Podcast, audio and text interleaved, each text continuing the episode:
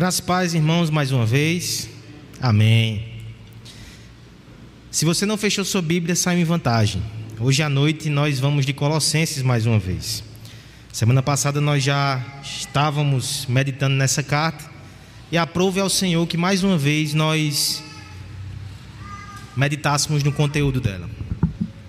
Colossenses capítulo 2, do verso 6 até o verso. Não, esse foi o texto que nosso irmão Michael leu. Colossenses capítulo 1, do verso 24 até o verso 5 do capítulo 2, o exatamente anterior ao que ele leu, o contexto anterior. Você não precisa estar no jardim há muito tempo para perceber que nós temos uma ênfase muito grande aqui em Cristo e no Evangelho. Nós cremos que Cristo deve ser pregado não somente para a salvação, claro, mas também para a santificação, para o fortalecimento, para o crescimento dos crentes.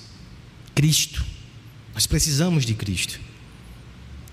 Semana passada nós ouvimos uma mensagem aqui em Colossenses que mostrou isso ao nosso coração. Cristo deve ser pregado, irmãos, sempre. Mas a pergunta que eu gostaria de fazer nessa noite é um segundo momento. Como Cristo deve ser pregado? Eu não estou falando somente do conteúdo, eu estou falando até da forma nesse segundo momento.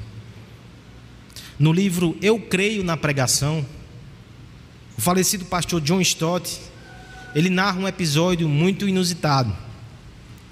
Um filósofo chamado David Hume, na Inglaterra do século XVIII, de repente foi visto andando rapidamente, quase que correndo. E um amigo seu parou e perguntou para onde ele ia, com tanta pressa. Aquele homem disse: Eu vou ouvir George Whitfield pregar.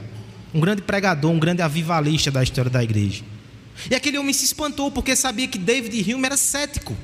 A sua filosofia, que até hoje é estudada, é o ceticismo. E aquele homem perguntou: Mas você não crê no que George Whitfield prega, por que você está querendo ir vê-lo? O filósofo teria dito: Eu não creio, mas ele crê. Por isso eu quero ouvi-lo. Não basta somente pregar Cristo. A forma com que nós pregamos também é importante.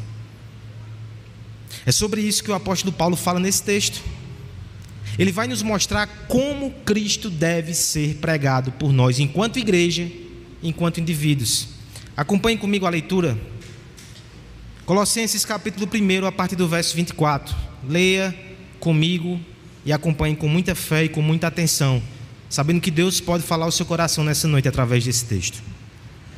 Agora me regozijo nos meus sofrimentos por vós e preencho o que resta das aflições de Cristo na minha carne, a favor do seu corpo, que é a igreja, do qual me tornei ministro de acordo com a dispensação da parte de Deus, que me foi confiada a vosso favor para dar pleno cumprimento à palavra de Deus, o mistério que estava oculto dos séculos e das gerações, agora todavia se manifestou aos santos, aos seus santos aos quais Deus quis dar a conhecer qual seja a riqueza da glória deste mistério entre os gentios, isto é, Cristo em vós, a esperança da glória, o qual nós anunciamos, advertindo a todo homem e ensinando todo homem em toda a sabedoria, a fim de que apresentemos todo homem perfeito em Cristo. Para isso é que eu me, também me afadigo esforçando-me o mais possível, segundo a sua eficácia que opera eficientemente em mim. Gostaria, pois, que soubesseis quão grande luta venho mantendo por vós, pelos laudicenses e por quantos não me viram face a face, para que o coração deles seja confortado e vinculado juntamente em amor, e eles tenham toda a riqueza da forte convicção, do entendimento, para compreenderem plenamente o mistério de Deus, Cristo, em quem todos os tesouros da sabedoria e do conhecimento estão ocultos. Assim digo, para que ninguém vos engane com raciocínios falazes, Pois, embora ausente quanto ao corpo, contudo, em espírito estou convosco, alegrando-me e verificando a vossa boa ordem e a firmeza da nossa fé em Cristo. Vamos orar mais uma vez? Pai bendito, a tua palavra foi lida. Pedimos humildemente, Pai, que por misericórdia e graça fale ao teu povo nessa noite. Usa esse pecador para transmitir a outros pecadores que precisam da tua graça, a tua palavra, o teu poder, o teu evangelho. No nome de Jesus. Amém. Lembre um pouco comigo do contexto dessa carta e da sua organização geral. O apóstolo Paulo, ele estava lá em ele estava preso. Quando ele recebe Epáfras, um ministro do evangelho, que começa a falar sobre a realidade dessa igreja Colossos, Paulo não conhecia essa igreja. Não foi ele que plantou essa igreja. Mas ele se compadece da situação daqueles irmãos. Eles enfrentavam um perigo, havia heresias se infiltrando dentro daquela igreja e havia inconsistências práticas na vida deles. Paulo escreve então essa carta para ajudá-los. Primeira coisa que ele faz então, capítulo 1, verso 1 e 2, ele se apresenta. Verso 3 a 8, ele faz uma ação de graças a Deus, acima de tudo, ele é grato pelaquela igreja independente dos problemas que eles enfrentam. Do verso 9 até o verso 12, ele faz uma oração. E no verso 13, que nós expomos semana passada, até o verso 23, a primeira coisa que ele faz é exaltar a pessoa de Cristo. Isso aqui já nos ensinou muito, né? Antes dos problemas doutrinários e dos problemas morais e dos problemas práticos, a principal necessidade e a primeira coisa que precisa ser feita entendam como Cristo é glorioso e é maravilhoso. É a partir daí que seus problemas vão ser corrigidos. Até o verso 23 foi isso que Paulo fez. Agora veja, do capítulo 2, a partir do verso 6, o texto que nosso irmão Maicon leu ainda há pouco, Paulo, depois de fazer o primeiro ensino que é positivo, agora ele vai para o ensino mais confrontador. Ele passa a expor os erros doutrinários daquela igreja. Ele passa a confrontar os seus enganos. Isso é difícil, né, irmãos? Eu passaria aqui domingo após domingo somente com ensino positivo, exaltando a pessoa de Cristo, e nenhum de nós seria incomodado. Mas quando começamos a falar sobre erros doutrinários e sobre pecados, aí começamos a tocar nas feridas. Isso é difícil, isso é incômodo, é difícil para o pastor, é difícil para quem ouve, mas é necessário. Mas veja que há uma transição aqui. Entre o ensino positivo e o ensino mais duro e negativo, Paulo apresenta algumas credenciais do seu ministério. Ele vai mostrar quem é ele e o que move o seu coração, o que move o seu ministério, para que aquelas pessoas possam receber o ensino. E aqui, ele nos ensina como Cristo deve ser pregado. Nicodemos, em seu comentário em Colossenses, vai dizer que nesses versos do 24 até o 5 do capítulo 2, nós temos uma das exposições mais bonitas do que é o ministério pastoral. Mas ele mesmo vai dizer que esses princípios aplicam-se às lideranças de forma geral e aplicam-se também a cada pai que pastoreia a sua família, a cada mãe que cuida dos seus filhos, a todo cristão que em algum momento prega o evangelho para alguém. Todos nós somos pregadores do evangelho, todos nós devemos pregar Cristo. Eu prego no púlpito. Mas as famílias aqui devem pregar esse Cristo ao coração dos seus filhos. Nós pregamos Cristo uns aos outros quando consolamos, quando advertimos e quando corrigimos. Nós pregamos Cristo ao mundo quando o Senhor nos dá a oportunidade de evangelizar. Essas diretrizes elas são importantes para o jardim porque estamos nos tornando igreja e uma igreja comprometida com a pregação de Cristo. E o Senhor nos chama hoje para dizer como essa igreja deve pregar esse Cristo. Como a igreja deve eleger oficiais que vão pregar esse Cristo. Mas eu quero dizer que esse ensino aplica-se a cada um de vocês individualmente também. como você deve pregar Cristo ao seu coração, à sua esposa, ao seu irmão, ao seu amigo, ao mundo. Paulo nos mostrará nessa noite que Cristo deve ser pregado em primeiro lugar com alegria. Versos 24 até o verso 27. Essa é a hora de você anotar quem anota, né? Renato está ali. Segundo lugar, Cristo deve ser pregado com dedicação, dos versos 28 a 29. E por fim, Cristo deve ser pregado com amor pelas pessoas. Verso 1 ao verso 5 do capítulo 2. Vamos então mergulhar nesse texto e vamos analisar nesse texto o seguinte tema: o ministério superior. Como Cristo deve ser pregado. Primeira coisa, então, irmãos, Cristo deve ser pregado com alegria. Eu peço que os irmãos leiam a uma só voz, de forma bem bonita, dos versos 24 ao verso 27, todos juntos. Agora me regozijo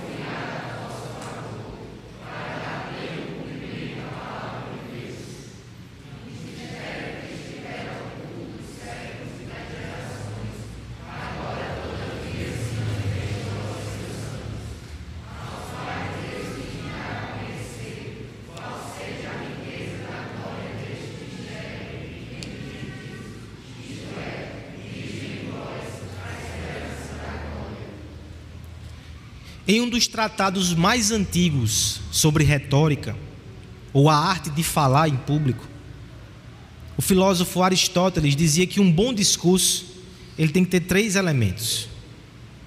O primeiro deles, o logos, ou a lógica. Tem que ser um discurso bem organizado, as ideias têm que estar concatenadas. Mas não é só isso que faz um bom discurso. Tanto é que tem gente que escreve bem, mas não fala bem. Além do logos, é preciso ter o patos, Patos significa emoção, empatia. Essa é a raiz, patos. Ou seja, eu preciso ter um discurso lógico, mas eu também preciso transmitir com emoção para as pessoas. E por fim, logos, patos e etos, ética. Aquele discurso proferido ele tem que ter coerência com a minha vida, senão as pessoas não irão receber aquilo que eu falo. Quando nós analisamos o apóstolo Paulo, inegavelmente, especialmente nas suas cartas, a gente vê uma lógica perfeita. A ética também, ela está de acordo. Ele é um homem que vive aquilo que prega. Mas muitas vezes as pessoas olham para Paulo e não enxergam muito patos nele. Acham que ele é alguém frio, sem muitas emoções. Eu quero lhe mostrar que nesses versos aqui, há emoções muito fortes. Muitos fortes. Ele começa falando sobre alegria, no verso 24. Mas não é a alegria que talvez muitos de nós esperávamos. Ele vai dizer: Agora me regozijo nos meus sofrimentos por vós. Ele se alegra mas ele se alegra porque sofre pela igreja. Veja só, meus irmãos, que coisa interessante. Muitos são os motivos de alegria que nós podemos e nós devemos ter. Mas o apóstolo está nos ensinando que existe uma alegria que vai além das coisas que alegram o coração das pessoas e do, dos homens comuns dessa terra. É uma alegria espiritual. Ele se alegra porque vê o povo de Deus crescendo e mesmo que sofra, esse sofrimento contribui para isso, isso redunda em alegria no seu coração. Veja como ele entende essa missão e como isso é sério. Ele vai dizer: Me regozijo no meu sofrimento por vós, por quê? Porque nisso preencho o que resta das aflições de Cristo na minha carne a favor do seu corpo, que é a igreja. Veja como Paulo enxerga o seu sofrimento. Ele entende que ele está completando as aflições de Cristo. Aqui nós não podemos entender que a obra de Cristo foi incompleta. Tudo que ele devia sofrer por nós na cruz, ele já sofreu, foi completo, foi perfeito. Mas a ideia aqui é outra. O princípio é muito simples. Você quer medir o seu amor ou o amor de alguém por você? Veja o quanto essa pessoa está disposta a sofrer para que você fique bem. Essa é a régua. Essa é a régua nos casamentos, né? Essa é a regra nas amizades. O crescimento do outro muitas vezes envolve o nosso sofrimento, o nosso sacrifício. E o que o Paulo está dizendo aqui é que Cristo começou uma obra de sofrimento por amor para que essa igreja crescesse e florescesse. E ele pegou o bastão de Cristo e ele continua nessa obra sofrendo pela mesma igreja que Cristo sofreu e como Cristo sofreu. E ele encara tudo isso como um privilégio. Cristo morreu por essa igreja, Cristo sofreu por essa igreja. E ele chamou Paulo para continuar essa obra. Ele se alegra com isso. Ele se alegra também, verso 25, porque foi o próprio Deus que escolheu ele para essa missão. Ele vai dizer: pelo corpo de Cristo, que é a igreja, da qual me tornei ministro, de acordo com a dispensação da parte de Deus, que foi me confiada a vosso favor, para dar pleno cumprimento à palavra de Deus. Deus tem um propósito.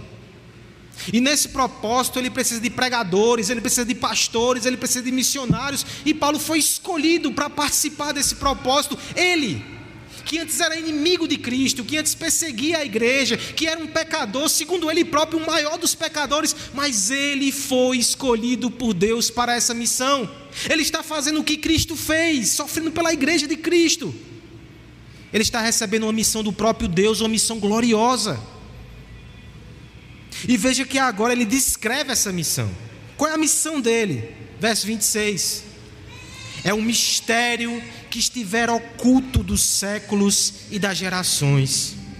Agora, todavia, se manifestou aos seus santos, aos quais Deus quis dar a conhecer qual seja a riqueza da glória desse mistério entre os gentios, isto é, Cristo em vós, a esperança da glória. Por muito tempo, a revelação de Deus, ela ficou muito focada em um povo específico que vivia lá no Oriente, os judeus. O resto do mundo estava em trevas, com raríssimas exceções.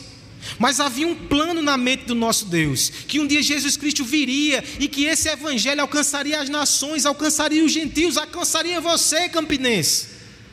Ou você carioca, temos irmãos cariocas aqui também. E Paulo foi chamado para levar Cristo ao coração dessas pessoas que antes estavam sem esperança, a revelar esse mistério, a trazer esperança. Cristo em vós é a esperança da glória. Olha que ministério maravilhoso. Ele se alegra porque, apesar dos sofrimentos, ele faz o que Jesus fez. Ele recebe o mandato do próprio Deus. Ele compartilha Cristo. Ele compartilha esperança. Ele compartilha alegria. É por isso que ele começa uma sessão que fala sobre sofrimento. Mas ele compartilha essa sessão falando sobre a alegria. É um privilégio. É interessante que ainda anteontem estava lá no presbitério, meu primeira primeira reunião do presbitério como pastor, e de repente eu me vi brincando ali com os seminaristas. Até ontem eu era seminarista, é estranho para mim ainda, né? Estou me acostumando. E eles comentavam alguma coisa assim na reunião. Eu disse: É, se prepara, vida de pastor é assim mesmo. Estou brincando, irmãos, é um ano só, não estou amargurado ainda não. Às vezes acontece, né? Com muitos anos de caminhada, a gente vai ficando mais amargurado. Mas o pastor, o ministro, os líderes, eles não podem esquecer nunca do privilégio que é pregar o Evangelho, de ser escolhido por Deus para essa missão e até mesmo os irmãos que não têm esse chamado. Você tem o privilégio de Paulo também aqui. Você pode trazer esperança para quem não tinha esperança. Você pode comunicar Cristo para quem não tinha Cristo. Existe riqueza maior do que essa? Existe privilégio maior do que esse? Isso tem que alegrar o nosso coração, mesmo em meio às dificuldades. Eu me lembro que na minha caminhada para o ministério, e eu vou abrir esse parênteses aqui porque amanhã completa um ano de ordenação. E eu penso que devo fazer esse, essa aplicação também, porque eu não sei se Deus está chamando alguém aqui para o ministério. Um dia eu estive sentado Eu não sabia que ia para o ministério. O meu pastor soube até primeiro, ele está aqui, inclusive, pastor Fábio. Não sei se Deus está trocando no seu coração. Mas eu me lembro que foi um processo longo. Ele me chamou para conversar, eu resisti. E foi três anos lutando para não ir para o ministério. Minha cabeça estava voltada para o curso de direito. E num desses momentos decisivos, eu me lembro que o meu sócio esteve até aqui entre nós várias vezes, Voney, aperreado porque ia perder o sócio, né? Ele fez, eu tive ideia.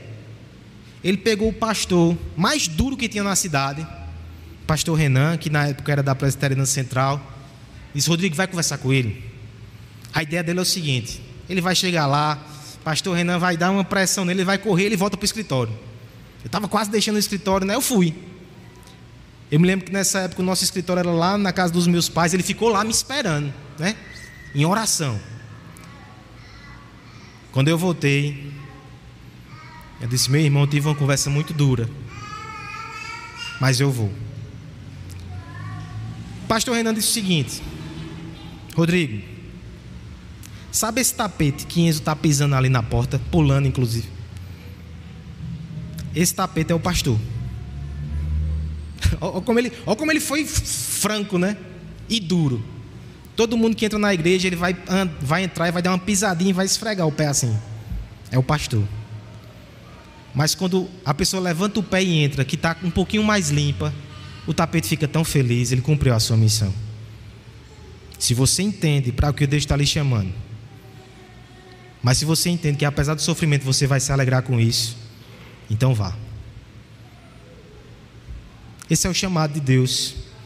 Eu sei que tem irmãos aqui nessa noite que talvez não tenham esse chamado, mas Deus está chamando para ser presbítero aqui no jardim. Não se engane, você é tapetinho também. Não se engane, muitas vezes você vai ter que sofrer. Tem aqui um presbítero aí com 15 anos, pelo menos de atuação. Quantas noites ele não perdeu o sono por causa da igreja de Cristo? Mas eu te digo, irmão, não tem alegria maior do que ver a igreja crescer do que ver famílias se fortalecendo, do que ver almas se entregando a Jesus. Nós devemos valorizar isso, nós devemos entender que esse chamado é maravilhoso. Ainda que você precise percorrer distâncias para anunciar Jesus Cristo, e a distância que ele percorreu para te levar de volta a Deus, ainda que você precise enfrentar caminhos escuros e difíceis, a luz do sol da justiça raiou no seu coração e agora te chama para ser um servo dessa luz. Como a escuridão nesse mundo, nós precisamos de pessoas anunciando Jesus Cristo. Isso é uma alegria, isso é um privilégio. Todos caminhávamos para a condenação, até que um dia a cruz apareceu e mudou a direção dos nossos passos. E você pode relembrar isso toda vez que você traz alguém para perto de Jesus. Você pode compartilhar dessa alegria. Igreja Presbiteriana do Jardim. Nós não podemos perder de vista que esse Cristo tem que ser pregado com alegria. Nós devemos se alegrar. Nós devemos ser uma igreja vibrante por causa de Cristo. Eu sei que algumas outras igrejas elas tentam produzir alegria por meios artificiais. E nós não temos esses atrativos. Tudo aqui é muito simples, mas tem Cristo sendo pregado. Isso deve fazer com que você saia um sorriso aqui nos seus lábios todos os dias. Você está aprendendo de Cristo aqui, seus filhos estão aprendendo de Cristo. Eu sei que é difícil, faz barulho no culto, a gente está se adaptando. Mas é o melhor lugar para se estar, essa é a melhor peleja. Eu te chamo, inclusive, irmão, para nesse ano de 2021 se engajar mais com essa obra do ministério, participar mais do serviço, do trabalho da igreja. A gente tem tantos planos. A sua alegria vai ser maior na medida que você trabalha mais e você se envolve mais com a igreja de Cristo. Cristo deve ser pregado com alegria. Segunda forma que Cristo deve ser pregado, versos 28 e 29, Cristo deve ser pregado com dedicação.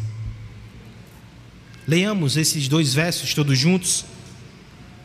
O qual, 28 e 29, o qual nós anunciamos.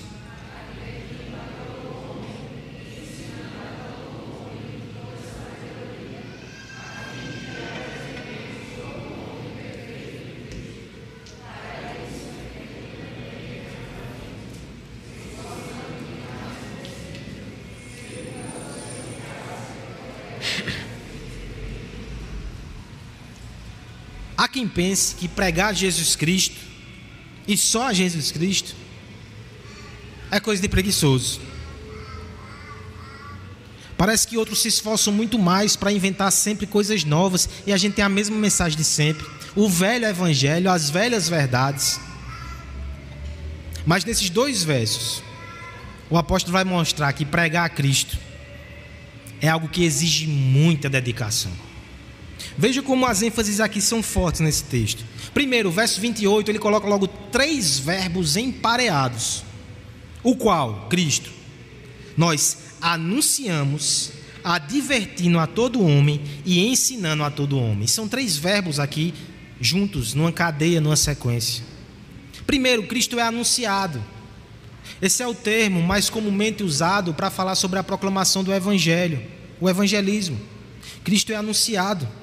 Mas esse Cristo, ele é anunciado, e Paulo faz isso também advertindo os irmãos, ou seja, é o que ele vai fazer no capítulo 2, a partir do verso 6, exortando, repreendendo, corrigindo. E ele fala também sobre o ensino positivo. Dentro disso aqui, irmãos, Paulo resume todo o ministério da igreja. A gente tem que evangelizar os perdidos, a gente tem que combater os falsos ensinos, e a gente tem que ensinar as pessoas a cada dia mais a doutrina de Cristo, como viver para Cristo, como parecer com Cristo e como glorificar a Cristo. Parece pouca coisa, mas não é. Isso é uma tarefa para a vida toda. E para deixar claro como isso é uma tarefa árdua, o apóstolo vai repetir também no verso 28 uma estrutura várias vezes. Perceba quantas vezes ele diz todo. Olha só como isso é forte. O qual nós anunciamos, advertindo a todo homem, ensinando a todo homem em toda a sabedoria, a fim de que apresentemos todo homem perfeito em Cristo. Esteticamente não ficou nem legal. Se fosse a redação do Enem na semana que vem, Paulo teria alguns problemas.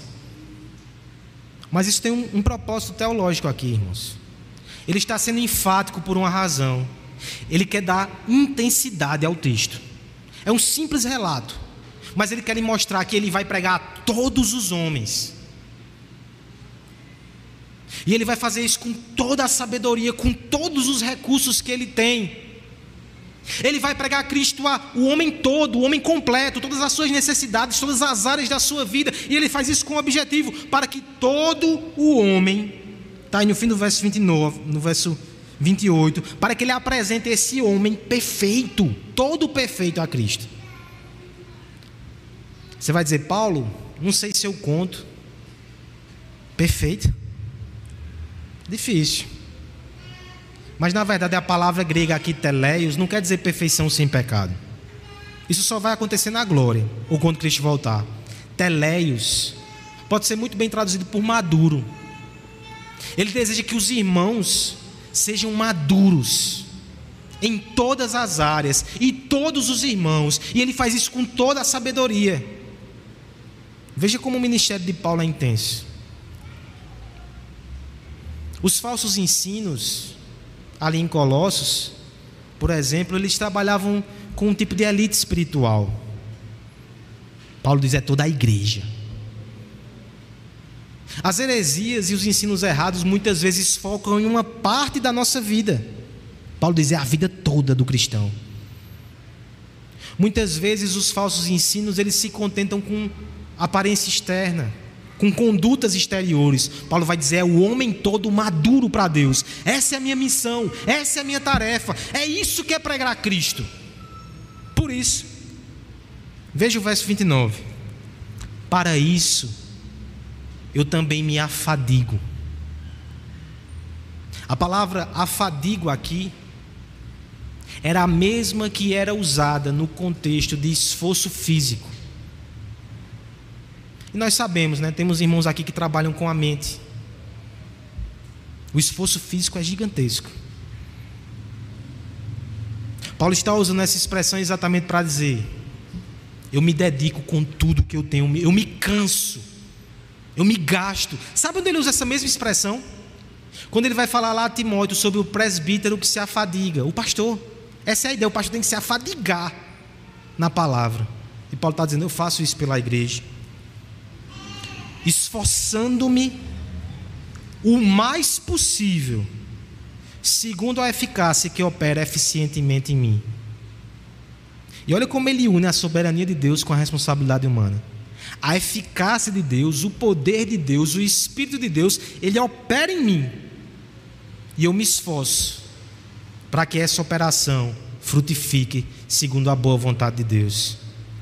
A soberania de Deus não relaxa, o impulsiona à pregação, ao pastoreio, à oração, ao aconselhamento, ao evangelismo. Pregar Cristo com dedicação. Eu acho que Paulo ele, é, ele ilustra essa verdade para nós de forma muito intensa. Esse homem se gastou pelo Evangelho, plantou várias igrejas, percorreu quilômetros, escreveu cartas, orou incessantemente pelas igrejas, pelos irmãos. E ele deixa para nós um exemplo. Ele deixa para nós um norte. Cristo deve ser pregado com dedicação. Mais uma vez, pensando aqui na liderança da igreja. Você tem que eleger pessoas que se esforçam pela igreja de Cristo. Pessoas que dedicam a sua vida, que dedicam o seu tempo, que dedicam as suas orações por esse rebanho. São esses homens que você precisa reconhecer. Mas eu quero te dizer que todos nós também precisamos ser assim com aqueles que Deus colocou ao nosso redor. Pense, por exemplo, nos pais e nas mães. Difícil mesmo. Não é colocar comida dentro de casa, não. Eu sei que tem crise aí fora, mas a gente dá um jeito. Difícil mesmo é disciplinar. Difícil mesmo é esculpir a imagem de Cristo no coração dos filhos. E quantas vezes a gente não cansa? E quantas vezes a gente não entra no automático e deixa que a criança vá seguindo os seus passos, dá a roupinha, dá a comida e te vira aí, abençoado. Tu não quer? O Senhor te chamou aqui nessa noite para te lembrar que você tem que orar, tem que pregar, tem que ensinar, tem que insistir com dedicação, com toda a sabedoria que você tem, com todo o esforço. Seus filhos são a missão que Deus te deu. Dedique-se. Talvez o seu caso aqui seja um filho, é o inverso, que já pregou tantas vezes para os pais, parece que não dá resultado. Talvez para um irmão que está longe de Cristo. Cristo deve ser pregado com dedicação. Você deve fazer de tal forma que as pessoas podem até dizer que você foi insistente demais, mas nunca vão poder dizer que você não tentou que você não lutou pela alma delas. Porque se Cristo é o que há de mais precioso, se Cristo é a maior necessidade, como é que a gente vai fazer isso de forma apática ou inconstante? A gente tem que dizer sempre que pode: você precisa de Cristo. Com dedicação, irmãos. Eu quero convidar você nessa noite a não esmorecer em 2021. Se você está cansado, renove as suas forças. Deus te deu uma missão. Pregue Cristo com dedicação. Enquanto há necessidade de água ao seu redor, aquele que tem acesso à fonte de vida não pode relaxar na sua missão de irrigar o solo seco e de eliminar a sede dos aflitos. Pregue Cristo. Pregue Cristo. Enquanto os alunos ainda não alcançam a maturidade no conhecimento, o professor não pode diminuir sua dedicação. Pregue Cristo e discipule a sua família, discipule pessoas da igreja, pregue Cristo. Enquanto a riqueza de um bem não é plenamente apreciada, o anunciante deve esforçar-se para que os olhos contemplem e para que os ouvidos ouçam sobre a virtude daquilo que ele representa. Eu ainda não contemplo toda a riqueza de Cristo, eu devo me esforçar para pregar Cristo ao meu coração. Nós devemos nos esforçar para pregar Cristo em nossas casas. Nós devemos nos esforçar para pregar Cristo em nossa igreja. Nós devemos nos esforçar para pregar Cristo nesse mundo. Renove seu compromisso com Cristo para 2021. Eu me lembro de uma frase de Charles Spurgeon que dizia o seguinte: Nunca homem algum lamentou o que fez para Jesus, exceto talvez o fato de não ter feito dez vezes mais. Se você chegou aqui hoje cansado, já falei tanto, já tentei tanto, já orei tanto, não vou fazer mais nenhum. Faça, porque você faz para Jesus. Faça com dedicação. Cristo deve ser pregado com alegria, com dedicação e, por fim, com amor pelas pessoas. Vamos ler os últimos versos deste texto, capítulo 2, do verso 1 até o verso 5. Eu peço a ajuda da igreja mais uma vez. Vamos ler todos juntos em voz alta. Gostaria, pois,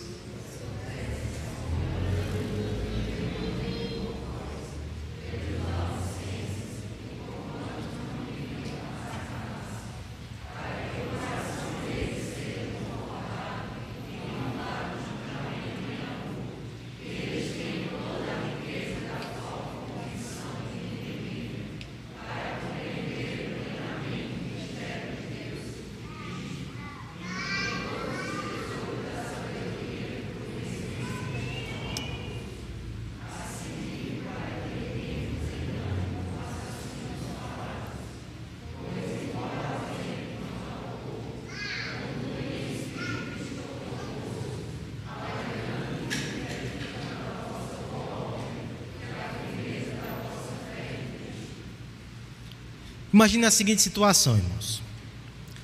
É o dia da vacinação. Coronavac, não sei. E você tem que vacinar o seu pequeno. Aslan, Theo, João, Enzo. E de repente vem alguém na sua casa, todo paramentado com aquela roupa, né? Parecendo um astronauta. Pega o menino, leva o menino ao posto de saúde, o vacina e volta e traz de volta à sua casa. Isso vai dar certo? Primeiro, quando chega o astronauta lá, Aslan é o primeiro a correr. Imagine quando ele vê a seringa se aproximando. Ele abre a boca de leão e ele engola a vacina da mão da pessoa. Não é assim que funciona. Quando a gente precisa vacinar as crianças, a gente comete a covardia amorosa de levar eles acalentando, tá com papai, tá com mamãe, bota uma roupa bonitinha, vai passear, quando vai chegar na seringa a gente abraça com força Eita, parte do coração. Mas ele só permite que aquilo aconteça porque ele está no braço de quem ama. Um pregador chamado J.C. Riley dizia que dos lábios de quem a gente ama, nós aceitamos ouvir até as piores verdades, mas só desses. É por isso que Paulo, já que ele vai se aproximar do seu discurso tão duro, ele precisa mostrar em último lugar que ele prega Cristo para aqueles irmãos os amando. Ele já falou um pouco sobre isso. Mas veja no desfecho como ele trata essa questão. Primeira coisa que ele vai dizer: Gostaria, pois, que soubesseis quão grande luta eu venho travando por vós, pelos laudicenses e por tantos quanto ainda não viram a minha face. Que luta é essa que esse homem trava? Eu já mencionei aqui que ele está preso. Um preso luta pela sua libertação. Mas Paulo está lutando pelos irmãos. O saudoso Russell Shedd disse o seguinte, comentando essa passagem: A semelhança do conflito de Jesus no Getsemane, o apóstolo se empenhou na batalha pela salvação das almas que Cristo comprara pelo seu precioso sangue. Na prisão, ele lutou de joelhos. E assim ele vencia as forças satânicas que avançavam contra os cristãos protegidos da Ásia. Ele lutava de joelhos pelos irmãos. O mais interessante é que ele afirma: Eu não os vi face a face, mas mesmo assim eu me ponho de joelhos por vocês. Alguém já disse que a oração é uma das maiores demonstrações de amor. Você está na face de Deus e você lembra de alguém você intercede por ele. Imagine isso aqui, irmãos. Alguém que está passando por dificuldade, alguém que está preso, alguém que está sofrendo, mas não pede por ele, pede pelos irmãos que ele nem viu. Isso é amor. Quando ele vai falar verdades duras aqui, ele não vai falar como alguém desinteressado, não. Ele vai falar como um pastor que se preocupa com a alma deles. Ele vai inclusive expor a sua oração. Acompanhe comigo rapidamente dos versos 2 a 4 que Paulo pede. Para que o coração deles seja confortado. Ô oh, Paulo, tu não és o preso. É você que precisa de conforto. Eu só consigo me lembrar aqui do mestre de Paulo e do nosso mestre Jesus Cristo. Que nos últimos momentos, ao invés de se confortar, ele conforta os discípulos quando caminhava para a cura. Paulo faz coisas semelhantes aqui. Ele está orando para que eles sejam confortados. Acompanhe comigo no verso 2. Para que eles sejam vinculados em amor, para que esse amor que ele tem e que Cristo tem para aqueles irmãos seja o vínculo que os une a Cristo e uns aos outros. E para que eles tenham toda a riqueza da forte convicção do entendimento para compreenderem plenamente o mistério de Deus Cristo. Aqui, irmãos, eu preciso antecipar só uma questão que Paulo vai tratar no texto a seguir. Uma daquelas heresias que afligia a igreja é que existiam mistérios ocultos, que somente alguns homens espirituais teriam acesso. Paulo vai dizer, irmãos, o mistério é Cristo. Ele já foi revelado a vocês, a todos vocês. Que vocês conheçam Jesus Cristo, essa é a minha oração. É verso 4, é o que ele vai dizer. Em quem todos os tesouros da sabedoria e do conhecimento estão ocultos. Vocês têm acesso à riqueza de Deus em Cristo. E eu falo vocês também, irmãos. Aí ele dá uma entradinha no verso 4. Assim, pois, digo para que ninguém vos engane com raciocínios falazes. Ele vai desenvolver isso depois, mas ele não se aguenta. Irmãos, eu estou orando para que vocês deixem de dar ouvidos a hereges que estão lhe afastando de Cristo, irmãos. Mas espera aí. Antes de eu entrar nesse assunto tão difícil, que eu vou ter que bater um pouquinho em vocês com amor, a vara vai ter que ser usada. Eu vou encerrar no verso 5 dizendo como é que está meu envolvimento com vocês. Embora ausente no corpo, contudo, em espírito eu estou convosco, alegrando-me e verificando a vossa boa ordem e a firmeza da vossa fé em Cristo. Alguns intérpretes vão dizer que nós temos aqui termos militares. Verificando a vossa boa ordem, parece um, um exército que está enfileirado e o general passa verificando como eles estão. Mas na igreja primitiva, homens como, por exemplo, João Crisóstomo, um dos grandes pregadores dos primeiros séculos, diz que, na verdade, esse texto fala sobre a presença apostólica na ausência. Os apóstolos tinham tanto carinho pelas igrejas, que através das cartas e das orações, espiritualmente é como se eles andassem no meio do povo de Deus e fossem averiguando o trabalho e fossem se alegrando com o trabalho. Mesmo aqueles irmãos distantes, mesmo Paulo preso, mesmo sem ter nunca visto, espiritualmente Paulo estava com eles, se alegrava com eles e os ajudava. Estava unido a eles, fazia parte deles. Não era uma pessoa distante, mesmo que estivesse distante. Pregar a Cristo a gente não faz de forma desinteressada, como aquele comercial do posto Ipiranga. Que alguém chega, para no acostamento e pergunta: Olha, onde eu posso encontrar isso? Lá no posto Ipiranga. Mas lá no posto Ipiranga. É um homem todo desinteressado que Lá no posto Ipiranga. Isso não é pregar a Cristo. As pessoas vêm com demandas, vêm com questões e você só responde automaticamente: É Cristo. É Cristo. Paulo nos ensina aqui que tem que existir envolvimento, cuidado, atenção, oração, preocupação, amor. É isso que eles ensinam. É assim que tem que ser pregado Jesus Cristo. Você não deve sair daqui apressadamente falando, falando, falando. Você deve ouvir. Você deve sentir. Você deve considerar e depois apresentar Jesus Cristo com cuidado e com preocupação pelas pessoas. Essa é uma tarefa da liderança. Essa é uma tarefa de toda a igreja. Porque fazer Cristo conhecido é, na verdade, compartilhar a demonstração mais concreta e crucificada do amor de Deus. Assim, esse discurso e esse ensino tem que ser adornado com o afeto daquele que aprendeu a amar com Cristo.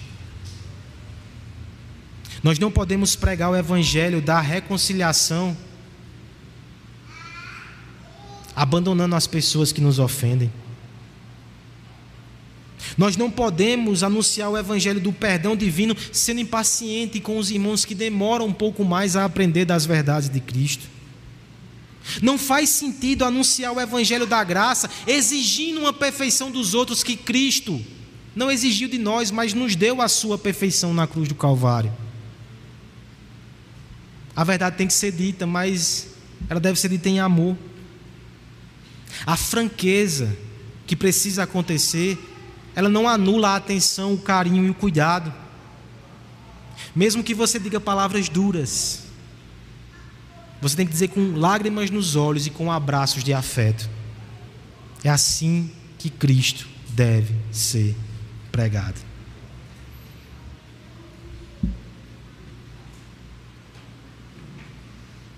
Isso tem uma implicação muito prática para nós nessa noite. Você não vai conseguir crescer em Cristo. Preste atenção no que eu vou dizer agora.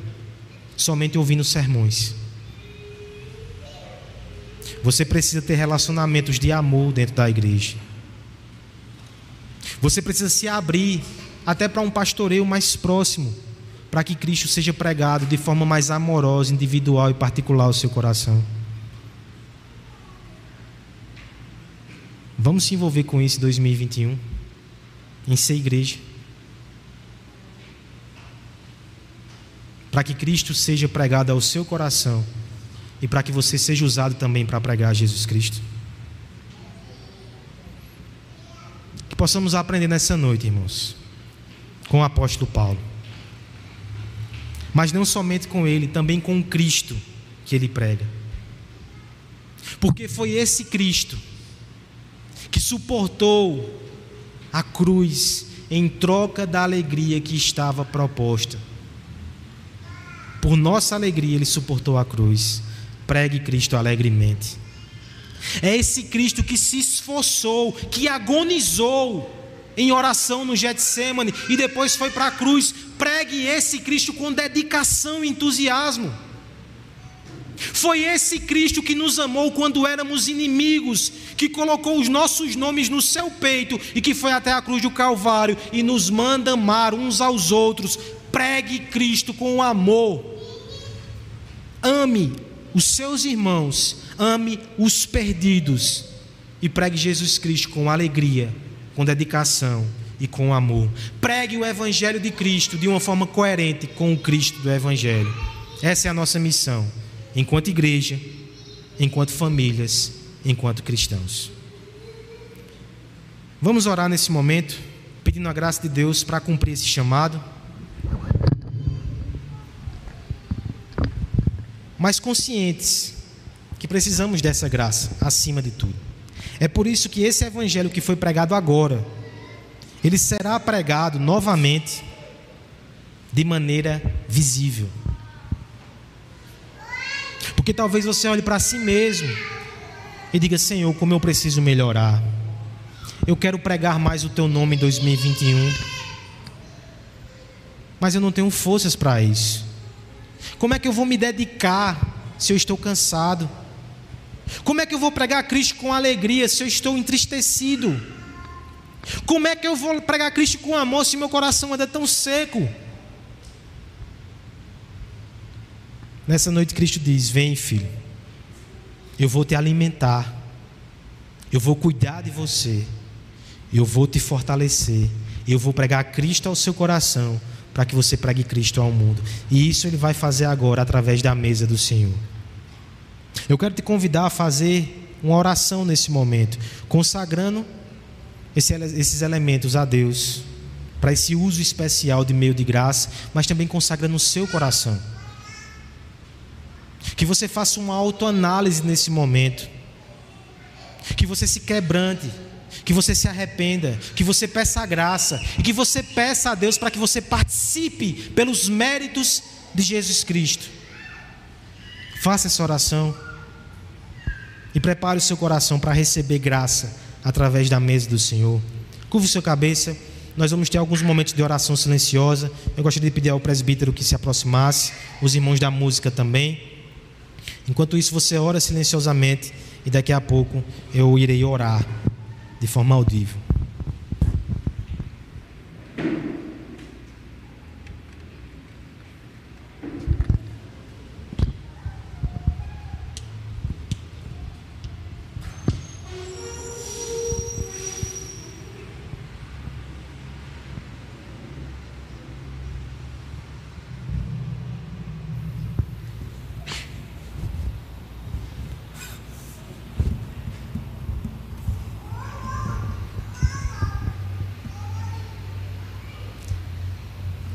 Pai amado, nós te louvamos e te agradecemos porque a tua palavra ela fala aos nossos corações e ela comunica Jesus Cristo a nós.